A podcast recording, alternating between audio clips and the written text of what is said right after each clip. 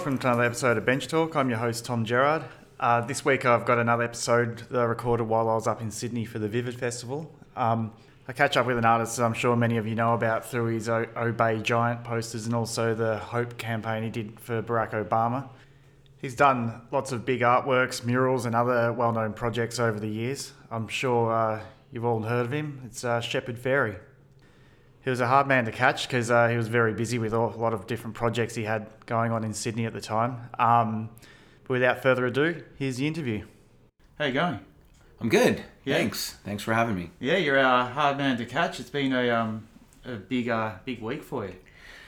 Yeah, it's been super busy with um the George Street mural, which is fifteen stories high by one hundred feet wide. It's uh it's basically tied for my biggest mural ever. So it's a lot of time on the wall and then a lot of things um, to do for getting ready for, for Vivid Sydney, um, putting together the art exhibition um, here and, uh, you know, just lots lots of stuff. But it's good. Since I'm not in Sydney or Australia very often, I'm glad to be putting, um, you know, putting a lot of things together so that, that you know, represent the different facets of, uh, of what I do.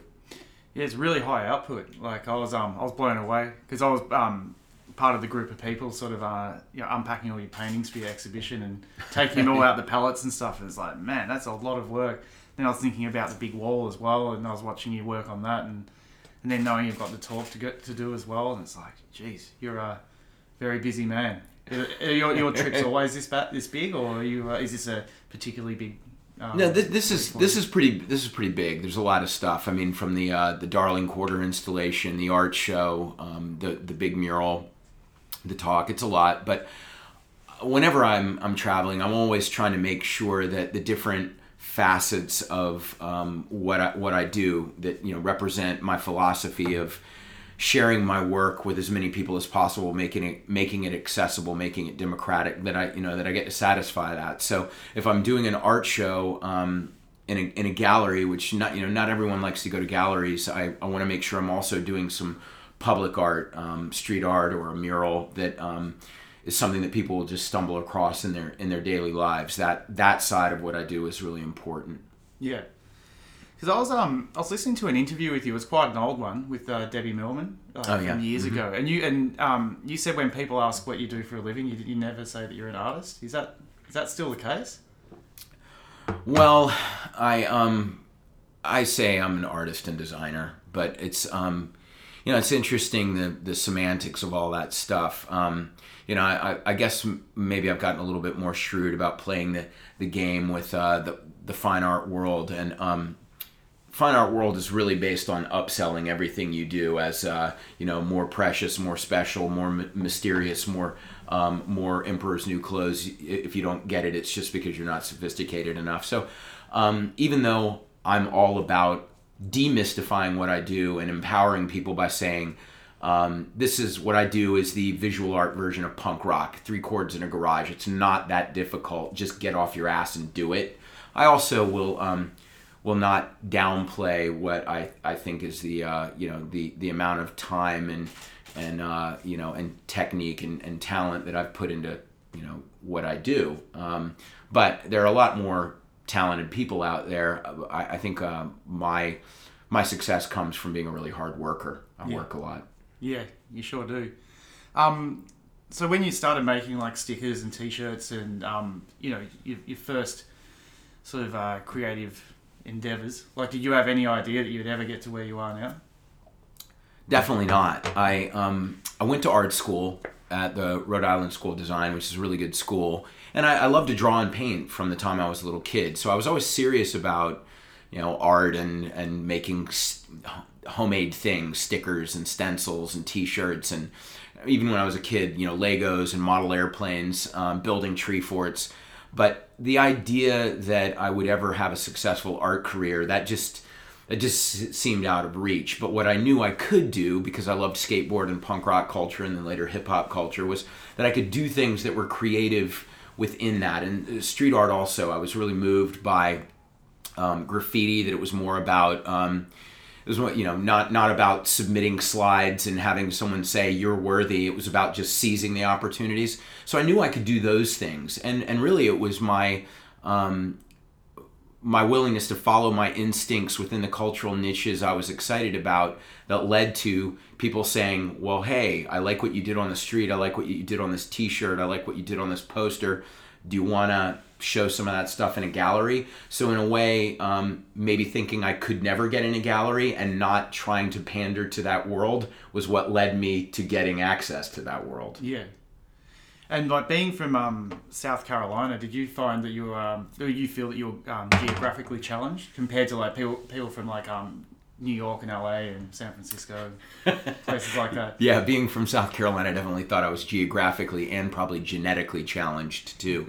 Um, you know, I, I I felt pretty inferior. But then I went to Rhode Island and realized that um, the gene pool there was even worse than South Carolina. So um, then I felt a little bit better. But uh, I it. it You know, in some ways it was highly motivating to not be from a cool place. All the cultures I was excited about as a teenager, I found my few friends that were like-minded, and man, did we fight to carve out some territory and, uh, you know, and, and be, you know, up on everything that was going on in skateboarding and music. And uh, then later on when I went to art school for my senior year of high school in California, and uh, we were near L A, we'd go into L A, go to the museums. I saw some some street art there by Robbie Canal, his anti-Reagan posters that said contradiction, that re- really inspired me. I um you know I realized that um you know that ma- th- these things seemed not so far out of reach. I could make posters, I could do that sort of thing. So somehow I I got over my fear that I wasn't good enough. Yeah. And when you decided to uh, make the move to L A, did you like have to work really hard again to establish yourself, or were you already known when you arrived there? Well, luckily I moved, um, I had a screen printing business that I started while I was in college in Providence, and I had a little studio with a skateboard ramp in it. And I tried to do screen printing as a business, knowing that if I did contract work for people, I could justify having the screen printing equipment to print my own work in Providence. And I was making my t-shirts and selling t-shirts and making posters, but no one bought my posters. And, uh, and that business basically failed. So I had a friend in San Diego who said, you can come work with me and for me. I'll pay you a salary, but I'll also fund you producing your own work um, through my studio, and then I'll give you a royalty back on the sales. I'll own the company, but I'll give you a royalty back on the sales. And that was Andy Howell, who started New Deal and mm. Element and, uh, and and Zero Sophisto, which became Sophisto. Um, and so that was a good situation for me. I got my footing in San Diego um, after being very in debt and thinking I might have to give up on art altogether. And then uh, while I was in San Diego, I built a lot of relationships with people in L A.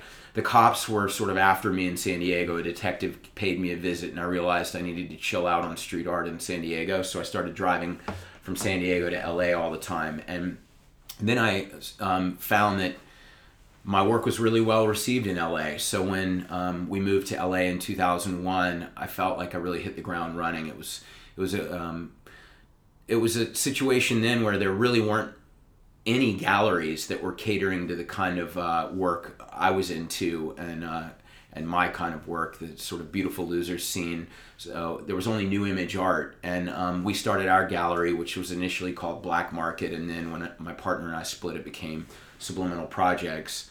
And um, you know, we we were showing a lot of people who you know now are pretty widely known, but weren't that known then.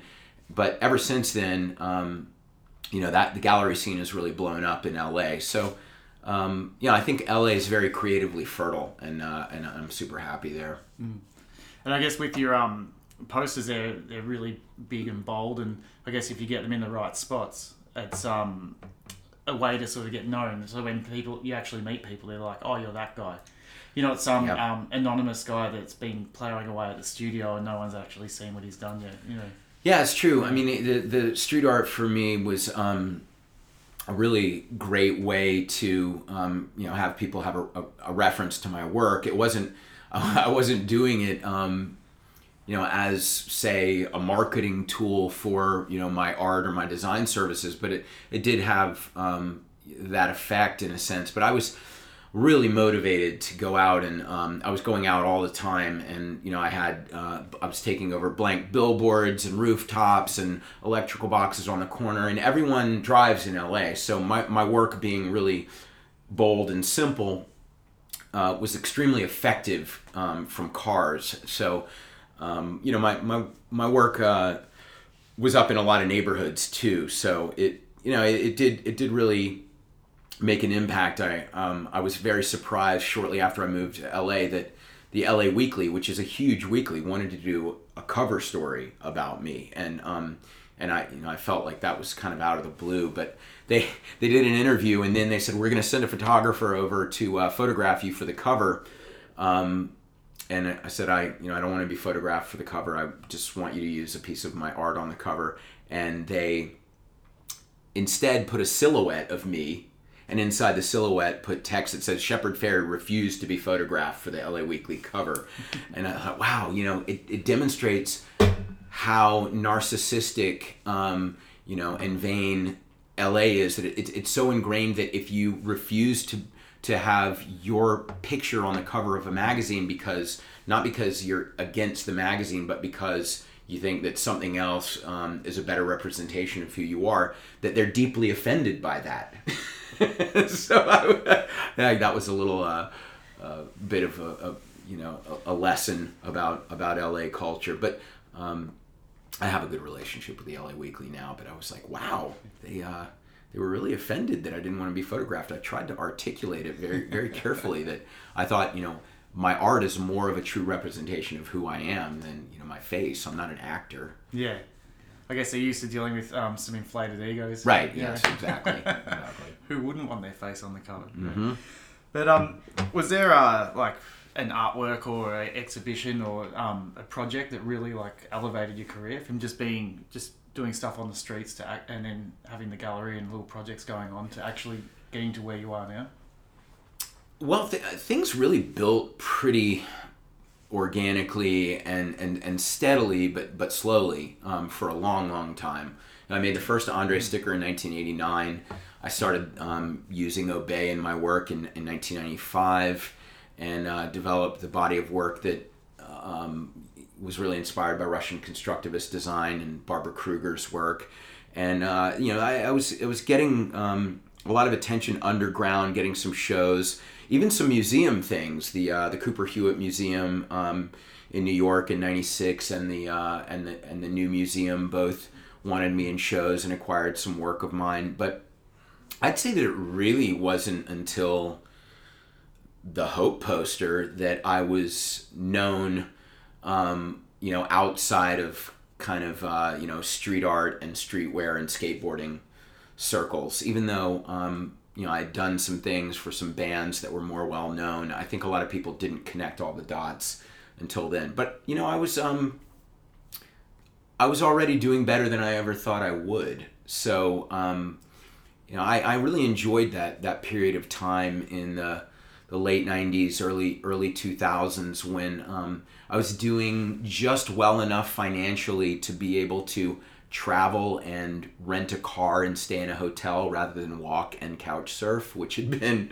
the norm for a long time. I really felt like um, I, I I called it, joked around with my wife and called it the world domination tour, that we were, I was being invited to do shows at all these small galleries. And um, it, it, you know, to, in two thousand I went to Melbourne um, with Perks and did a big show there, and we, you know, we went out bombing every night. It was, it was great, but um, I had a lot of Uh, opportunity, but also not a lot of pressure by being um, so well known that I became a lightning rod. You know, because people always think that fame is is you know what what you want, that that's the that's going to be the key to happiness. But actually, um, having enough opportunities but still being able to fly right below the radar, that was a really great time for me.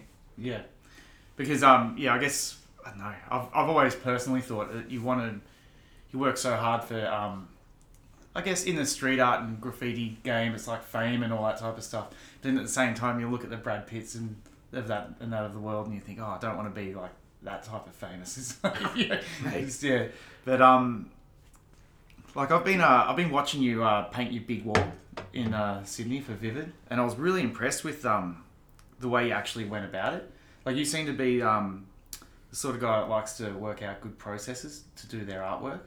Because when um, someone described it and said, oh, they're doing a big, you're doing a big stencil.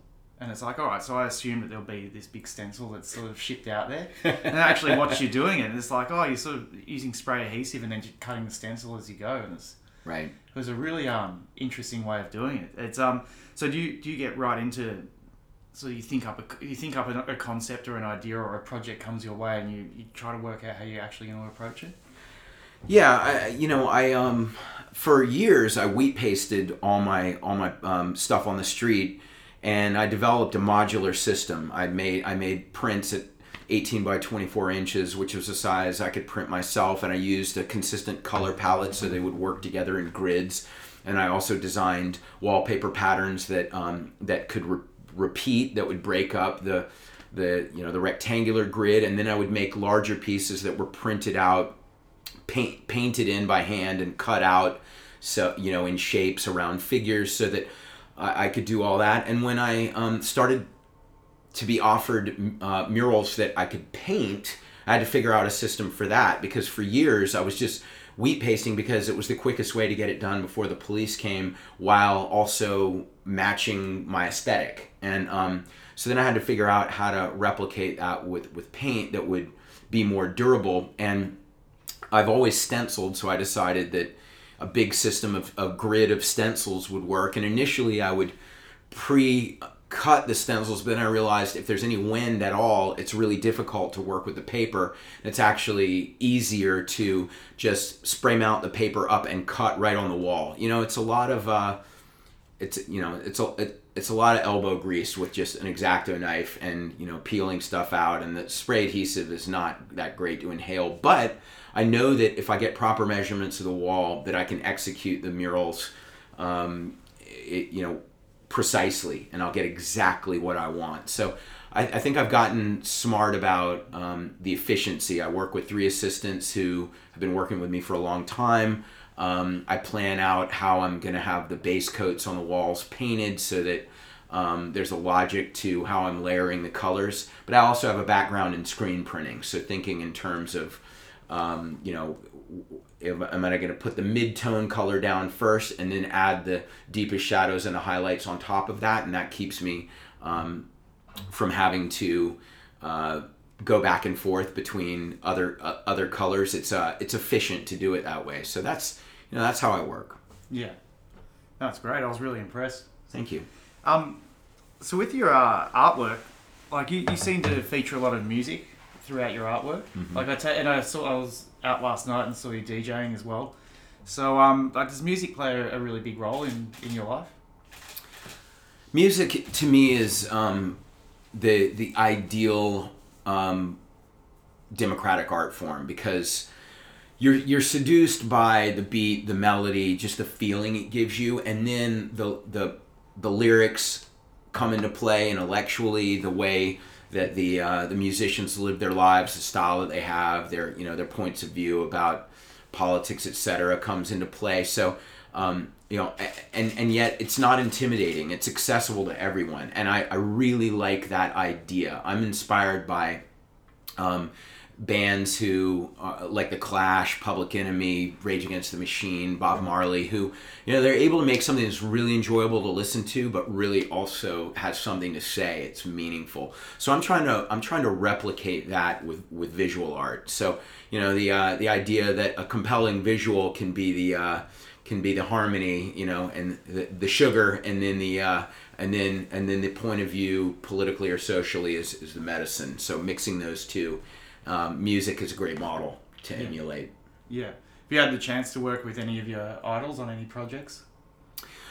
Idols, in fact, Billy Idol. Um, yeah, I uh, I mean a lot of people who I who I like. Uh, you know, Interpol has always been one of my favorite bands. I've gotten to work with them. I've gotten to work with the M C five, with Public Enemy, with Metallica, with um, the Misfits. I just did their fortieth anniversary logo.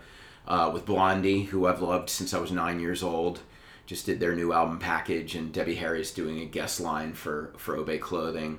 Um, you know, she's a fashion icon. She's still super on top of what's going on in, in fashion, and Um, and, and, and, you know, it's such an honor to get to work with people who are heroes like that. I've been doing all the artwork for um, Prophets of Rage, which is Chuck D from Public Enemy, Be Real from Cypress Hill, and the rest of um, Rage Against the Machine, other than Zach De La Rocha.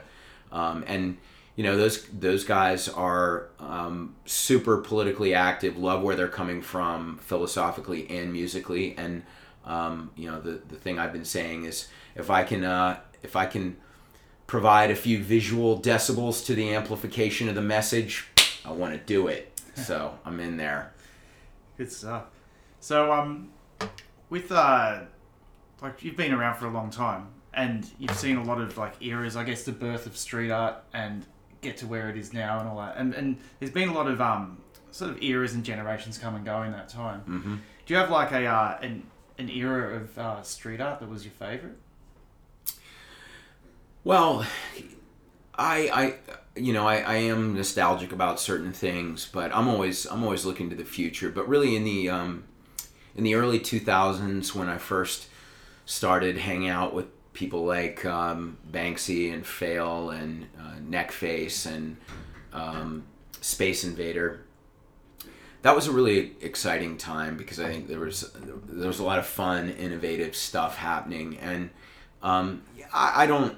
I don't get into the the you know the debate about you know what's uh, what's more cool, what's more real, what's better, graffiti or street art. I like I, I like both. To me, any anything that's um, done you know with style and courage and conviction on the street is is uh, is great, and you know it, that can manifest in any number of styles.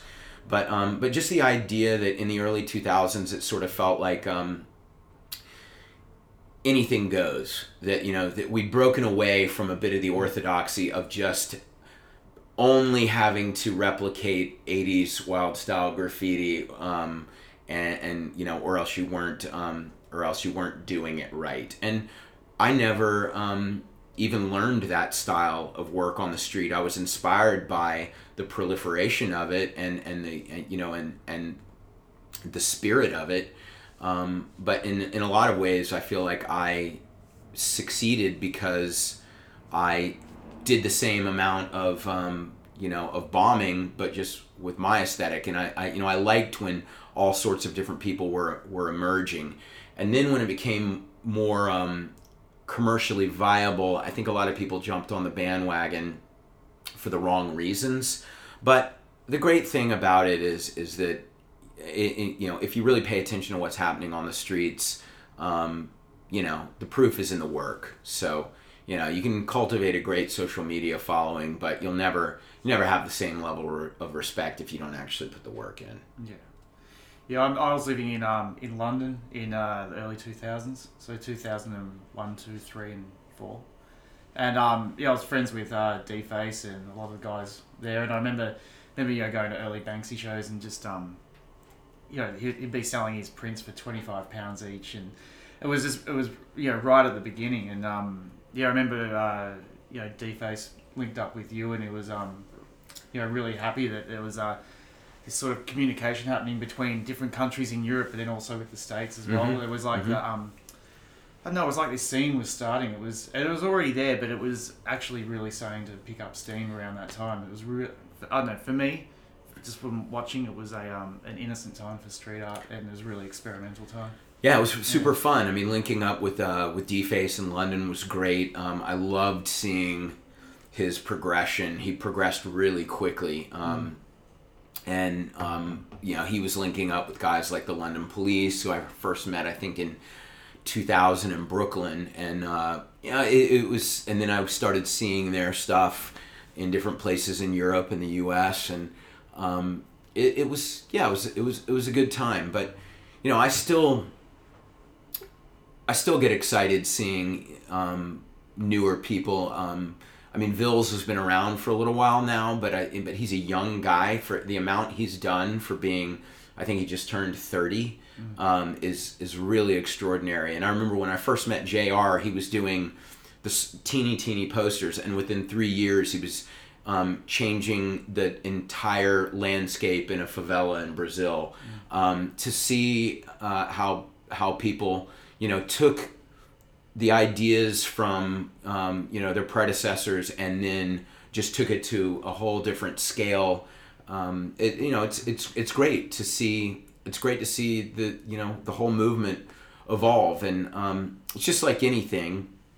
Not um, not everything is great. You know, when you have a movement that's really democratic, when it's just about uh, it's not curated. It's if you have the courage to do it, you can do it. It doesn't mean that everything's going to be good, but I identify with that spirit of just making things happen um, and, and going for it. So you know, even if stuff isn't great that I see on the street, I I still appreciate that the person wasn't apathetic. They weren't complacent. They actually did something. Yeah. Yeah, I know what you mean by um, like people just come out of nowhere and they're really good, and then they and then they start scaling up, and then they start getting some really good uh, projects to work on. Mm-hmm. And then some they've gone from being someone that's got an idea to someone that's on the world stage. So um, one of the things I wanted to uh, ask you is, like, years and years ago, like back when I was living in London, I was um working for New New Deal Distribution, like mm-hmm. with the owners of New Deal who you were talking about before. But they were, at the time, they were um, they were distributing D C shoes, and you did a um, a collaboration with them. Yeah, like this was years ago. two thousand Yeah, and that um uh, the shipment came in of all the shoes, and then also a series of prints came in that you'd done for them. Now that um I remember sort of yeah you know, I was the only one that was into graffiti and street art and all that the work there. So I was saying to the, the boss, you know, come on, hook me up a poster, and he's like, no, no, no, they're supposed to go to all the shops, and it's like. Man, these guys aren't going to care about, you know, Shepard Fairey print. Like, I actually give a shit about this stuff, you know. Hook me up. And he um, he finally um, gave in and gave me one. And that night, I went home, and I showed up to work the next day, the next day and the building was burnt to a crisp. And I think I got the only one of those, uh, those prints. Like, was that, um, was those prints you did, was that like a global thing, or was that just for um, the U K? No, I well, I did. Um, I think I did two hundred prints, and they were printed by me in my garage um, in San Diego. Mm-hmm. Damon Damon Way, Danny Way's mm-hmm. brother, who um, yeah. Dam, you know, Damon was one of the founders of D C. Um, he he liked my work, and he commissioned the very f- first two paintings of the Obey icon and the Giant icon. Um, and and uh, you know, back back then I was really broke, so having his support and then doing this collaboration with D C was a big deal to me. And I, I thought if printing some posters that would go to the stores are going to um, help the whole endeavor, then um, I'm glad to donate my time and energy to it. Yeah. Well, so think, I'm glad you got one. I think I've got the only one. Yeah, I love it. I've still got it. Um, but uh, I, I know the car's here ready to pick you up, to take you to your talk, so uh, I won't keep you for much longer. But um, but I was just wanting, wanting to ask you, like, you've um, you've reached such heights with your career, and you've started, you know, like like a lot of other street artists and um, or you know, any type of um creative that's listening to this right now. Like um, having reached such heights with your career, do you um, have you still got like aspirations and dreams that you're still trying to reach? Well, uh, everything's relative, so I, I'm.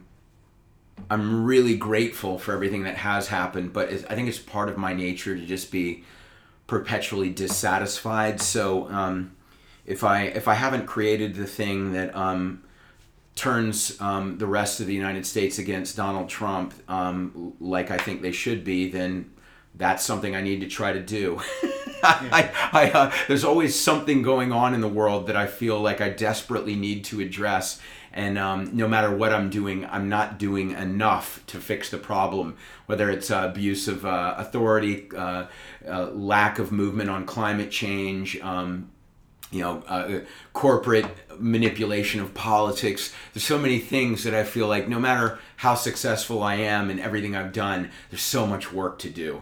So, um, you know, l- luckily that um, maybe, maybe that that state of, uh, of of discontent that could really be a personality, a character flaw. I think I, I've turned it into an asset in, in terms of always feeling motivated to do more. That you know, there's things around me, and it's not um, And it's not about, about my ego or about um, about you know ticking things off that I can brag about. It's really it's really just about feeling like I only have so much time on the planet, and I I want to do things that I think I can be proud of. You know, that when I'm on my deathbed, I want to say to my kids, I tried to leave the world in better shape for you. Yeah, no, that's really good. So um. Just to wrap this up, like if people wanted to uh, see your art online and, and see what you're up to, people who may not know, never have heard of you, you know, um, where's the best place for you to for them to find out?